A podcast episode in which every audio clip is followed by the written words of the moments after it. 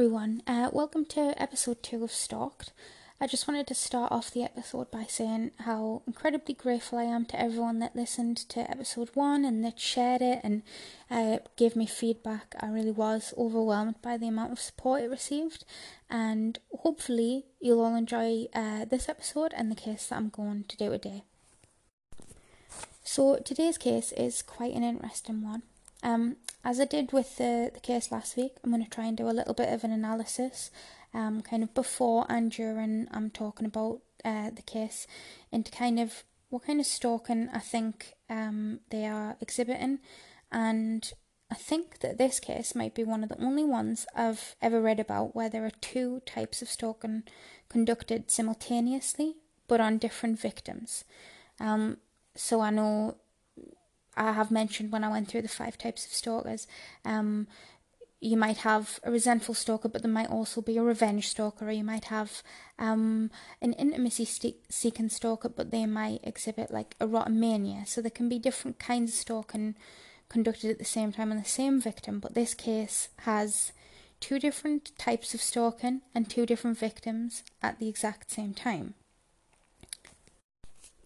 So, as I mentioned last week, it's not unusual for someone with a history of stalking behaviours, controlling behaviours, domestic violent behaviours, to have numerous victims throughout their lifespan. A pattern can occur in which the stalker repeats the same behaviours and it applies to different victims, kind of one after another. I think last week I spoke as well briefly about psychodynamic phases of stalking, and that's quite a good way to describe it, to look at it, that the stalker goes through the phases, passes through them, and then moves on. So last week, when I discussed the Richard Farley case, I went through the pattern of major life stresses or triggers, tipping somebody either further into stalking behaviours or actually tipping someone into stalking for the very first time. And this is often the case when looking at rejected stalkers or intimacy-seeking stalkers. And I know that at the time I didn't have a very good example. I like to mention things if there's a good example in a film or in a TV show, and I didn't really have one, but I have actually in the last week come across one that I think would be really good to mention. So the example that I found is in a TV show, and appropriately I think it's the last kind of TV show you'd expect to find this in, with the last character you'd expect to find it in, which I think is good as it helps to highlight that essentially this can happen to anyone from any walk of life at any time. And as I said, it's all about timing. So there's a British comedy series called Fresh Meat, which is set in a student house, and it spans over 4 years of university. Just a fair warning here, I am about to talk about spoilers, so if you're in the middle of watching this or you want to watch it and you don't know what's going to happen, because I know it is on Netflix, this is the time to tune out now and probably fast forward about 2 minutes. So in this TV show, there's a character who is played by Jack Whitehall called JP, and at the end of series 1, he loses his dad quite suddenly to a heart attack, and during the subsequent episodes it's revealed through like letters and, you know, phone calls and things, that his dad was actually in love with another woman all the time while he was married to JP's mum, and that like the feelings that him and his siblings felt while they were growing up, that he was quite cold and unloving, that was actually down to the fact that he didn't want to be in this family and he had felt trapped by having children. So this is obviously quite a big blow to JP, and following that episode, following this news, he goes through several things that I think are attempts at finding a family or trying to find somewhere to belong. So, for instance, in one episode he buys the student house where he lives in an attempt to make his housemates stay with him. And after all of these out-of-character behaviours, in the beginning of series 3, I think this happens, he meets a girl and he likes her and they kind of briefly date.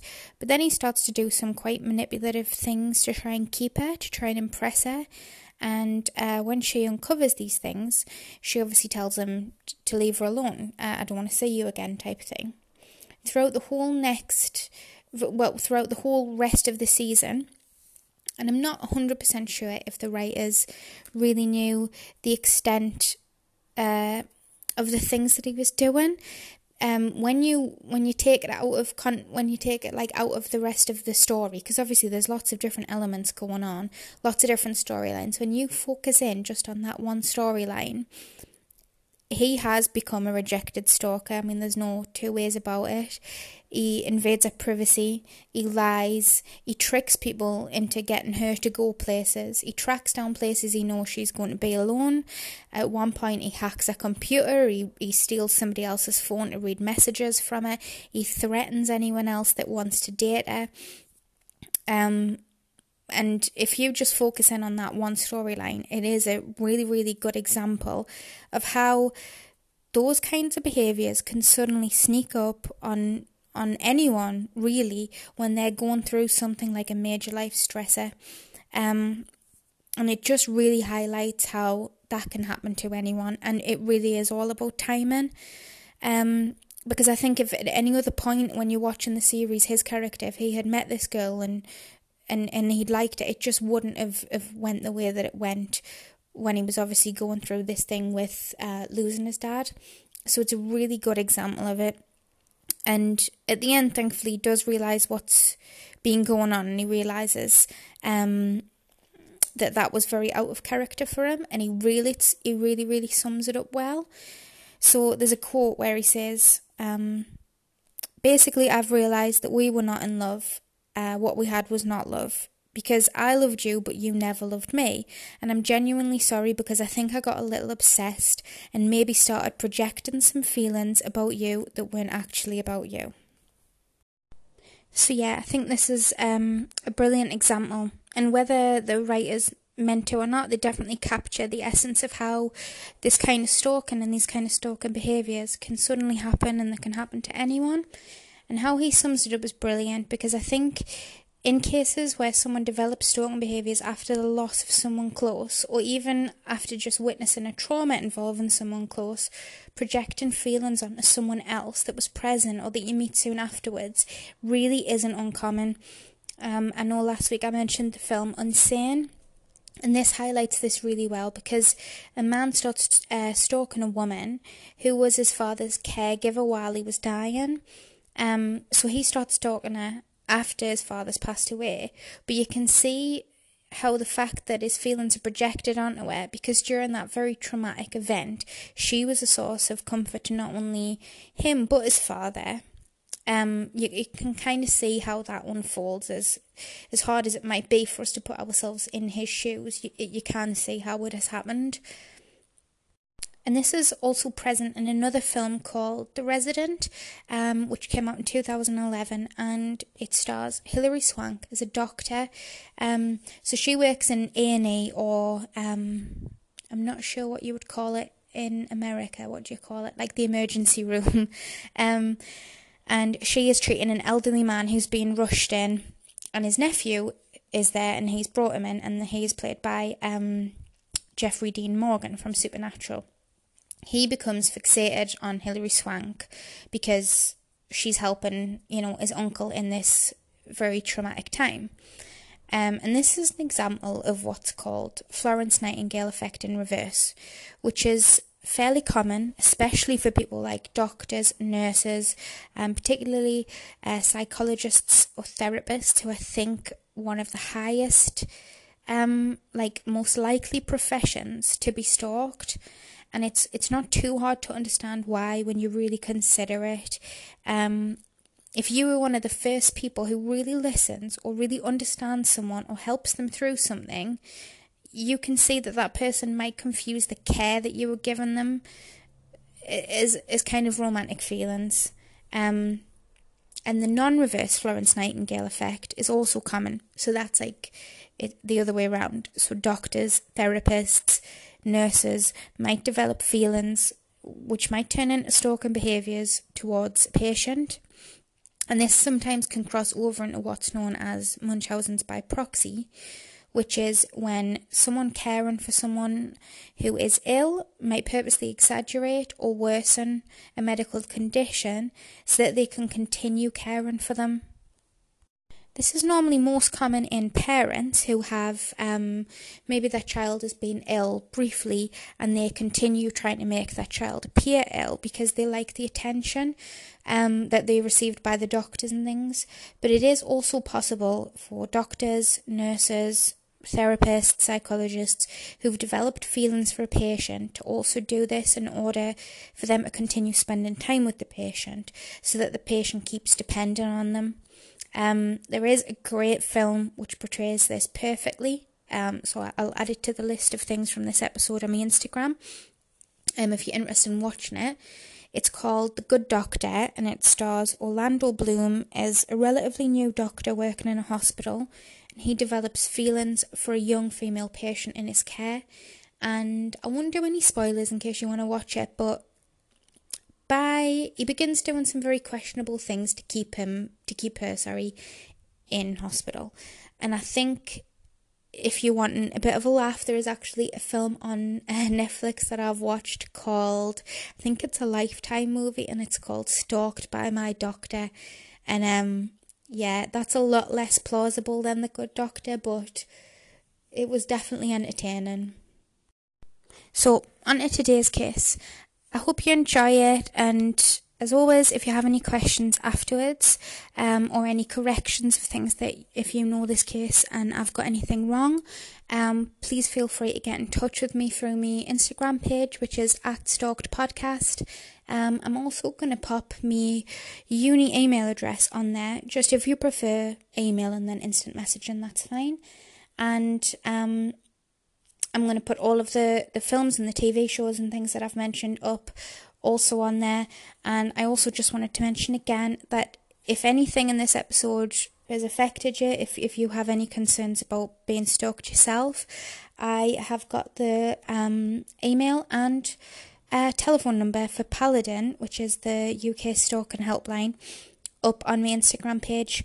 And I think that they have, I'll double check, but I'm fairly certain that they have an email address that doesn't have anything to do with Paladin or stalking in it, just in case you're worried about if you're in a relationship with somebody that you think is being very controlling and you're worried about being monitored, you can still contact them with this anonymous email address. But I'll link that up on my page as well.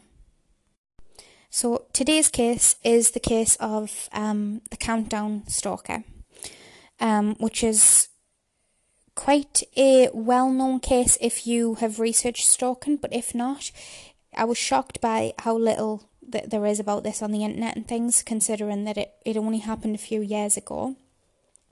So basically, in 2006, 20-year-old Richard Britton won the UK very popular TV quiz called Countdown. It's kind of like a spelling. I'm trying to think of how to describe it. If you're not from the UK, it's like a spelling, maths, sort of competitive quiz show, and it's a kind of like a cult following now. And you win a trophy that's in the shape of a teapot. Basically, if you're in the UK, you'll have heard of Countdown. So he won that. He went on to make several YouTube videos documenting his success. He really was proud of it. He did get into a bit of legal trouble because I think in one of the YouTube videos he implied that he'd had some kind of dressing room relations with one of the hosts, Carol Vorderman, which her legal team were very, very quick to deny and shut down. Yeah, so, you know, he did quite a few interviews, he did YouTube videos about it, and, you know, seemingly after getting quite a lot of praise on his intelligence, he tried a few other quiz shows, including losing at, like, there was a Countdown winners sort of challenge championship, and he attempted to go on that, and I think he came last, and I think it was quite embarrassing. I think he had some words that were fake and things, and he was ridiculed quite a bit, so that knocked his confidence. So he decided to give quiz shows, you know, put that to bed for a while, and he decided to apply to university. And he applied to Cambridge. So he was accepted to Cambridge. He started studying there, But I think the loss of his Countdown fame and the kind of the sudden realisation that nobody really paid that much attention to things like that at Cambridge. He wasn't very well known, which he had been used to. It affected his confidence and he dropped out. He decided to travel for the next few years. He went kind of backpacking across Europe and the UK, and he stayed in hostels and he just pitched a tent places.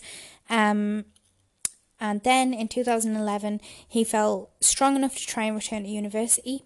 And he applied to go to the University of Greenwich, and he was successful, and he started to study history there. So this was a much better fit for Richard. He discovered that this university had a lot of pub quiz teams, and they were really focused on stuff like that, and he was able to regain some of his kind of Countdown fame glory days. So after a year of studying and playing in quiz tournaments, Richard was sat in the University Student Union, which is like, I'm just trying to think how to describe it to US listeners. It's a bit like, it's not like a fraternity or something like that. It's kind of like where all the students drink, and it's very cheap, and it's kind of like the local, but every student in the uni would go there and you get a discount, and it's run by students and things. So we basically went in there one day, sat down at the bar, and he noticed one of the bar staff, Ella. So Ella turned around and smiled at him, and it was in this simple gesture that Richard would start on a path into severe stalking behaviours, and he did actually write a blog about his stalking, and in this first instance, where he first meets Ella, Richard describes it in detail, and he says, "It was her smile that enchanted me, which may sound cliched, but it is the truth. Her smile stimulated the deepest feelings of wonderment inside my being." So this gives quite a good insight into the huge amount of enormity that Richard piled onto this first meeting, in which somebody working behind a bar turned around and smiled at a customer. So after this first encounter, Richard began to return to the union bar at any chance that he could, when he wasn't in lectures, when he wasn't studying, any time he kind of guessed that Ella would be working. Ella has admitted she has remained quite anonymous throughout this, which who can blame her, but she has admitted in some interviews that she did notice him, and she did notice that he was there quite a lot and that he was staring quite a lot, but she just assumed that he was harmless in the early days. So after some time of sitting and just watching from afar, Richard realised that she was part of a team for one of these pub quiz tournaments, and he actually managed to join her team. And at the first quiz that they did together, their team won, and that gave him the confidence to request Ella as a friend on Facebook, which, to be polite, she accepted. So from following her on Facebook, he realised that she was quite like a prolific tweeter, so he managed to find a Twitter account, and he looked through every single tweet. So he went through, you know, all past tweets, and he found that she, like, any quote she'd put from love songs, anything that she quoted from a film, anything that she retweeted. Richard began to think that this was Ella's way of communicating with him. So I discussed this last week. This is classic behaviour often exhibited by intimacy-seeking stalkers, especially erotomaniacs. If you remember, I was talking about the film Enduring Love, and the fact that Reese Ephens' character believes that Daniel Craig is sending him secret messages with his curtains. It's very, very common in this type of stalker to develop theories like this as a way of upholding their delusions about the relationship that they have kind of concocted with this victim. If they are not receiving any normal social cues that person feels the same way back, they will invent them. So, based on this theory that Ella is communicating to him via tweets, as normal with the kind of intimacy-seeking stalker, Richard escalates things. So he comes up with a plan that he's going to apply for a BBC TV show called University Challenge, which it's kind of like what it says on the tin, lots of different universities compete to win like general knowledge. It's quite highly regarded, I think, and yeah, very prestigious. So he planned to create a team and ask Ella to be part of that team. So he goes into the student union when he knows she's going to be working, and he goes up to her and he asks her if she would be part of the team. And she did actually agree, and she said that he gave her the forms that she had to fill in and asked her if she would fill them in. She said she would, but she was quite busy at the moment. He told her that she needed a photo to go along with the form, and because she was busy, Ella actually said to Richard, "You can just pick one for me if you want," and give him permission to go on her Facebook page and just choose, you know, a profile picture to use. Richard took this as encouragement and as an excuse to start private messaging Ella on Facebook in order to send her the photos he'd selected and ask her opinion on things. This is when Ella started to notice some quite disturbing behaviour. So Richard's messages become quite intense and made her quite uncomfortable. He commented, I think, something to do with, so she must have worn glasses when she was at work sometimes, and he had mentioned, "You've never posted a single photo of yourself in your glasses," which made her realise that he had been through every single photo on her Facebook account. So at the time, I don't think she said anything about this, but it definitely made her aware to the fact that his behaviour was starting to be a little bit intense. So the fact that Ella had given Richard permission to choose a photo from her Facebook for this application, it gave him motivation, gave him something, you know, like kind of an excuse to escalate things.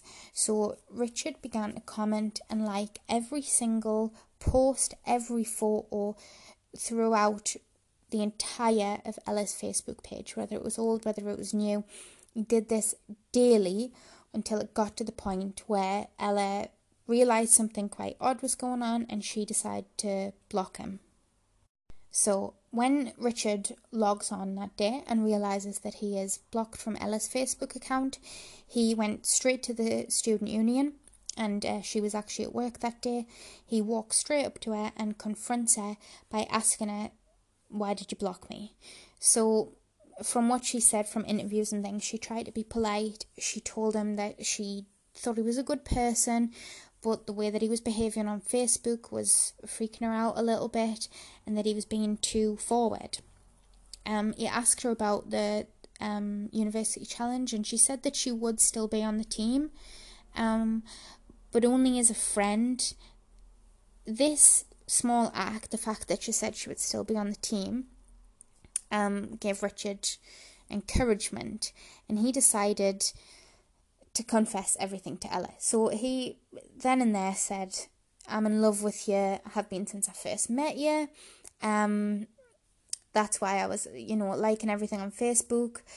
Kind of professes all of this to Ella. This doesn't sit well with her. She told him, "You know, like I said, I only like you as a friend." And just because of this sudden outburst, she decides that actually she decides to tell him she's not going to be part of the University Challenge team anymore. So this was obviously a blow to Richard, but, you know, he continued. He was still determined. He decided that what he would do was find a replacement, continue with the application, thinking that maybe winning this TV show, winning University Challenge, would impress her. However, his team failed the audition process, so they didn't actually get onto the show at all. They didn't get through the first stage of the auditions, and this sent him into quite a big downward spiral. Okay, so Richard began drinking heavily. He began fighting with friends, you know, going out to nightclubs and starting fights in the street when he was drunk. He was gambling every single day. And when he wasn't doing all those things, he was obsessively watching her Twitter account, and he'd also found her Instagram, so he was watching that. During looking back through her old tweets, because he would just scroll, you know, through years and years of tweets, Richard found something that stopped all of this behaviour. So years and years and years ago, before she'd even met Richard, Ella had tweeted, "When I say I'm done, I really mean fight for me." So, as I mentioned earlier, Richard had this, delusion that Ella was communicating with him, via tweets. And he believed that this was a message meant for him. I mean, despite, like I said, this was written years before they met, he believed that, when she says she don't, what she really means is fight for me. So Richard started to spend every minute of her shifts he'd worked out when she was working. He would go into the student union and he would just sit and watch her, believing that this is what she wanted, that she wanted proof of how strongly he felt about her, how strongly he felt towards her. This obviously caused Ella incredible distress. So her and the rest of the staff she worked with, they started trying to swap shifts, swap things last minute so that he wouldn't know when she was working, sort of in an attempt to trick him into not knowing when she was going to be there. But it rarely worked.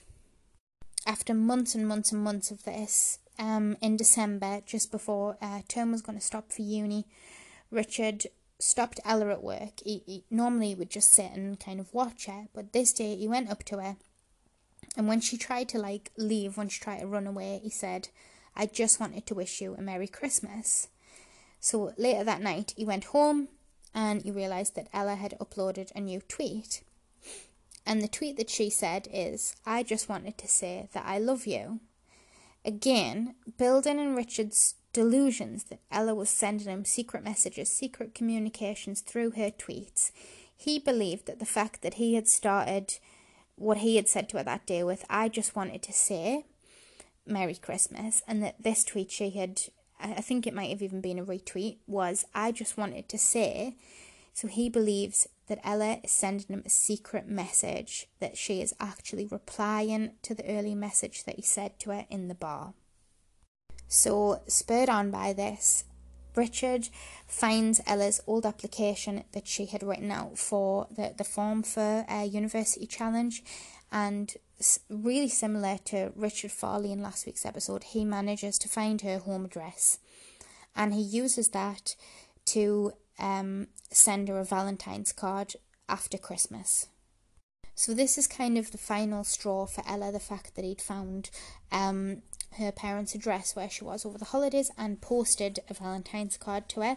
She takes all of this information to the university and they issue Richard with a formal statement and kind of a formal contract, I think they agreed with him, where he was kind of had to stay out of her way, not talk to her, but they didn't stop him from visiting the union, so he wasn't barred. It was kind of implied that he shouldn't go as much as he had been, but he wasn't barred from going. So obviously, as with most stalkers, this didn't deter him. In fact, Richard escalated at this point, so he went back to the application form that he had and he found her mobile number and he started calling her daily. He would leave voicemail messages, he would leave clips of songs, he would leave all sorts. If Ella posted anything on her Twitter on the same day as Richard left her a voicemail or left her a clip of a song, he would look for a hidden message in that tweet and determined that for whatever reason that was a reply and that the only way she could communicate with him was through Twitter. So things would continue like this. Richard would call her, Richard would leave a voicemail, Richard would leave a song. He would then look for a clue in one of Ella's tweets and it would give him the encouragement that she was communicating with him, and he would carry on the cycle again. Things continued like this until it was bad enough that Ella decided to go to the police. I think she tried to contact the police several times about this and nothing happened. So finally, it was actually coming to the end of Ella's time at uni. She was ready to graduate and she was ready to move back home. She had a plan to live with her parents and to start a job she'd been offered.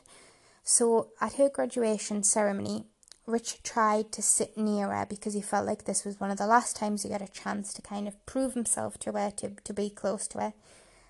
She insisted on swapping seats with her friends so that she wasn't sitting near him. And after the ceremony, she left straight away, and she left Richard in Greenwich without her. So, one of the things stalkers, especially intimacy-seeking stalkers, struggle with is the lack of contact or contact being removed. Because they focus often their entire lives around the victim and the notion that a relationship will occur, and the victim is obviously not issuing the normal social cues the person who felt the same way would, they see things as watching them, following them, looking at the social media as the cues they need. So when the contact is taken away, it's almost seen as like a breakup or a fight between a couple to the stalker in their mind. And this was definitely the case with Richard. Once Ella graduated and moved home, he started drinking heavily, and left alone with his own thoughts, he actually began to realise that, I think it was kind of spurred on by the fact that she couldn't even sit near him at the graduation ceremony, he began to realise that his feelings towards Ella weren't normal. And this is really interesting, that Richard did actually identify himself as a stalker. And that is very, very unusual, especially while still conducting in the stalking behaviours. So sometimes if you have stalked, like the example I said in the beginning of the TV show, so he goes through trauma and he kind of is kind of going through something, and he exhibits these behaviours, and he realises afterwards that that wasn't normal, and he apologises. But to realise that what you're doing is stalking while you're still in the middle of doing it is quite unusual. And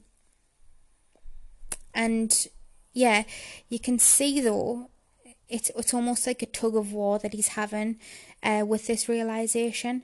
So he identifies himself as a stalker, and he even starts a blog about his stalking behaviours. But I mentioned the blog at the beginning, I gave that quote. So yes, he identifies himself as a stalker. Yes, he makes a blog about it. But he thinks that he is what he calls a benevolent stalker, that he doesn't do any harm with his stalking, and that he stalks from a place of love. So this is fascinating to see, because it's as though at some point he has realised that his behaviour is in fact wrong, but at the same time his obsession with Ella and his stalking behaviours are so strong that it forms into this delusion that justifies him to carry on with the behaviour. To me, the term benevolent stalker is an oxymoron, because yes, the stalker may feel that he isn't doing anything wrong, and that he's only watching someone, and that he hasn't threatened them, he hasn't committed violence. But the harm that just watching, that following can cause to a victim is so severe that it often leaves them with lasting mental health problems, and that can include anxiety, PTSD, it can even include OCD or agoraphobia.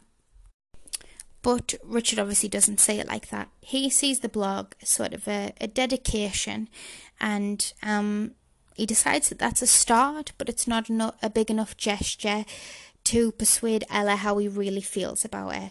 So he starts writing a novel, and he calls this novel The World Rose. And the novel contains, it's kind of a fairy tale romance or a fantasy romance. And it contains characters based on himself and obviously on Ella. And the book is a love story in which they're together and happy after overcoming lots of obstacles. So Richard starts to try to get his book published, but he is met with rejection letters, and I think a lot of people had said it isn't long enough, and there was quite a bit of criticism.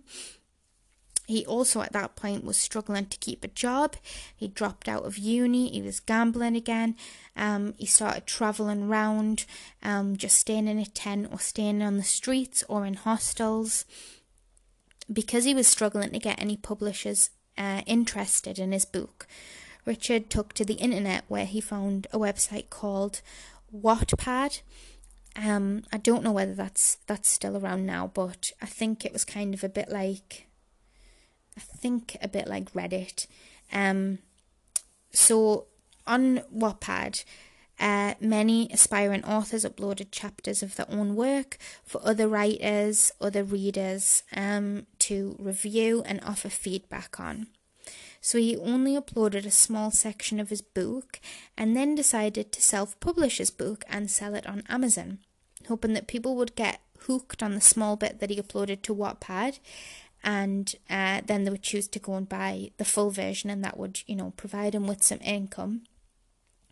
Quite a few people did read the bit that he'd uploaded, but it did not receive the kind of reviews he was hoping. In fact, the reviews he received were very critical. So while all of this is going on, Richard had not stopped his surveillance of Ella's social media accounts. It had been 6 months since he had last seen her, and this was obviously meaning that he was growing restless.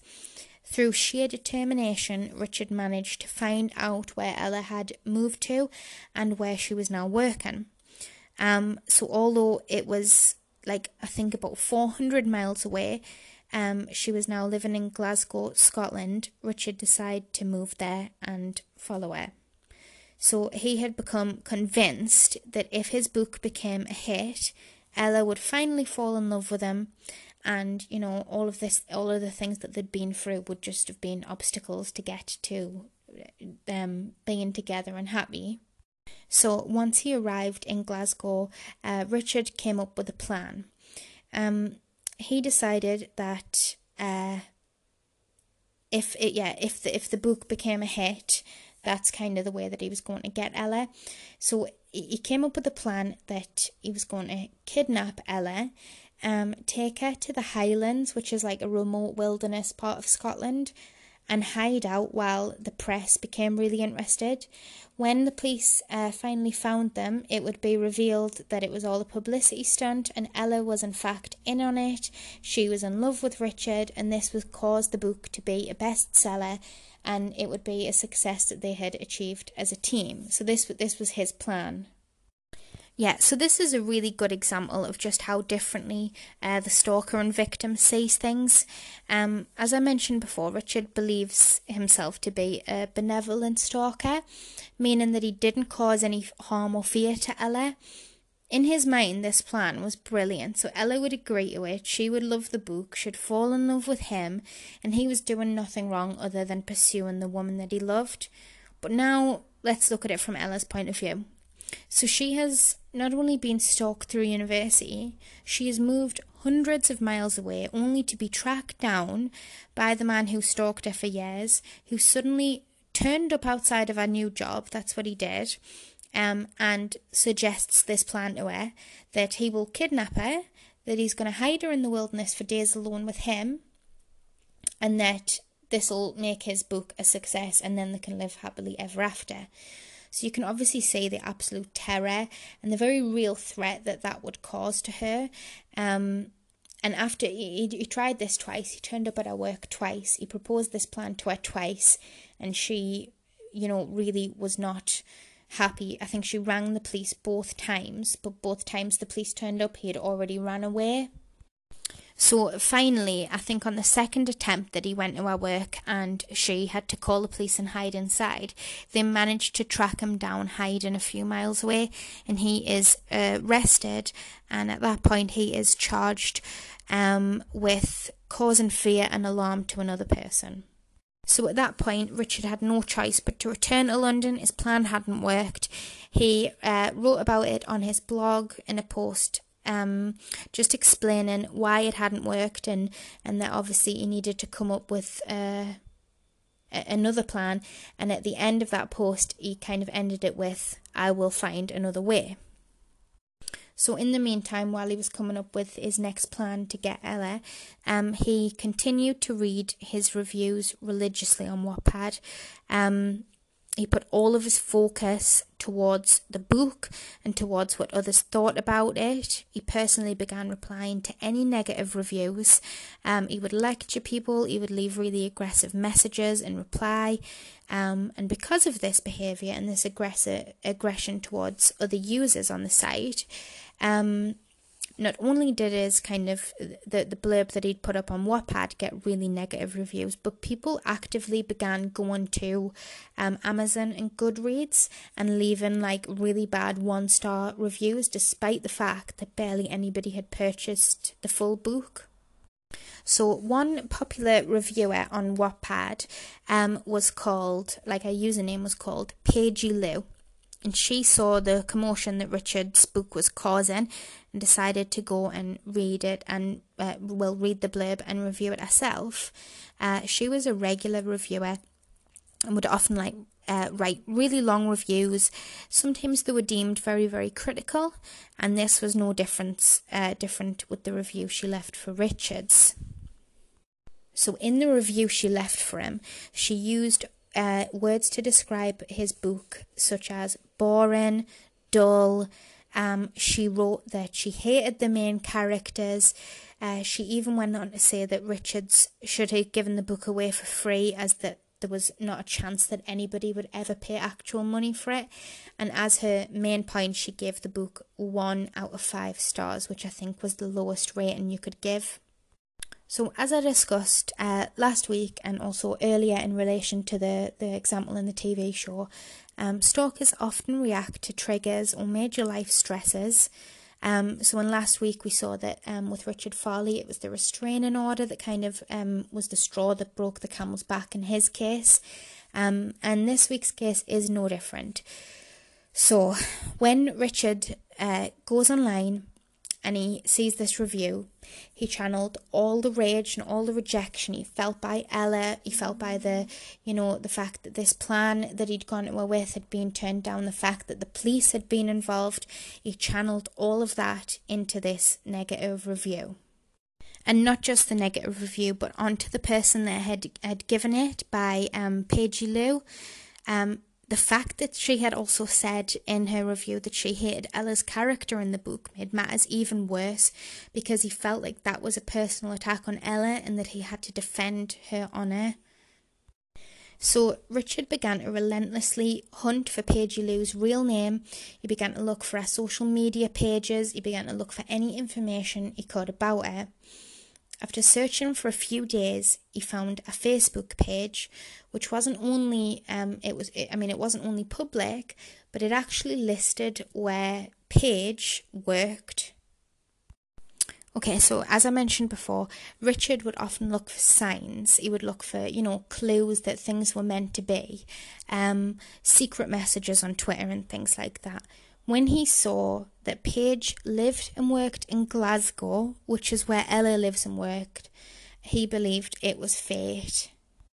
So, only days after he found Paige's Facebook, Richard travelled 400 miles from London to Glasgow and found the supermarket listed on her social media page. The now 28-year-old man walked into the store and looked around for the 18-year-old reviewer Paige, who was working at her part-time job stacking shelves, absolutely unaware that she was being watched. Once Richard had located the teenager, he walked to the alcohol aisle and picked up a large bottle of wine, before slowly walking back to the aisle Paige was in, where she was kneeling on the floor to reach a shelf. As Richard walked past Paige, he smashed the bottle full force into the back of her skull, and he then walked out of the shop. Paige was rushed to hospital, where she was treated for severe head lacerations and concussion. She was given stitches and interviewed by the police. Thankfully, the shop had CCTV, and I think quite a few witnesses had also seen what had happened and were able to identify Richard. And Paige actually recognised the footage as Richard. She recognised his picture from his Wattpad page, and she knew that he was the author of the book she had just reviewed. By this point, Richard had already headed back to London, where he remained hiding. He managed to evade being found for several days before police managed to track his location using his mobile phone, which also successfully placed him at the scene of the crime. So Richard was arrested and charged not only with the attack on Paige, but also for stalking and harassment Ella. In November 2015, Richard was found guilty of both counts and sentenced to 30 months in prison. Not only this, but he was given an ongoing restraining order that prevented him any form of monitoring online or in person, as well as no contact with both Ella and Paige. As of 2020, Richard has been released from prison, and although his blog posts have been removed, you can actually still purchase his book, The World Rose, on Amazon. So I think this case is very interesting. The fact that Richard develops behaviours as a resentful revenge stalker towards another victim while still stalking someone else with behaviours as an intimacy stalking is fascinating from a research point of view. It's not often that those behaviours overlap like that, and it makes it quite a unique case. I also think it's quite shocking that although he stalked Ella for years and even threatened, to go as far as to kidnap her and then stalk and attack a teenage girl, there isn't much information about this case. It's not very well known. There is a few articles about it, but it wasn't very well covered by the police. I think it's often the case that unless a victim is murdered, cases like this are just not given the same coverage, which I think is shocking considering the damage that this man caused to two women. So I hope you enjoyed this case. I'm sorry that it's been quite long. There is so much information to this case that I just didn't have the time, or I couldn't find the full extent of it to go over. So it's definitely worth looking up yourself and doing a bit more research if you're interested in knowing more. I personally wouldn't suggest buying the book, as I wouldn't want to encourage kind of any support on his behalf of writing it. But I think it's very interesting that that Amazon still sells it. I'll put all of the links from the TV shows and the films that I've mentioned today. And as always, please message me or email me if you have any feedback or questions. And I will be back next Sunday with another episode. Thank you for listening.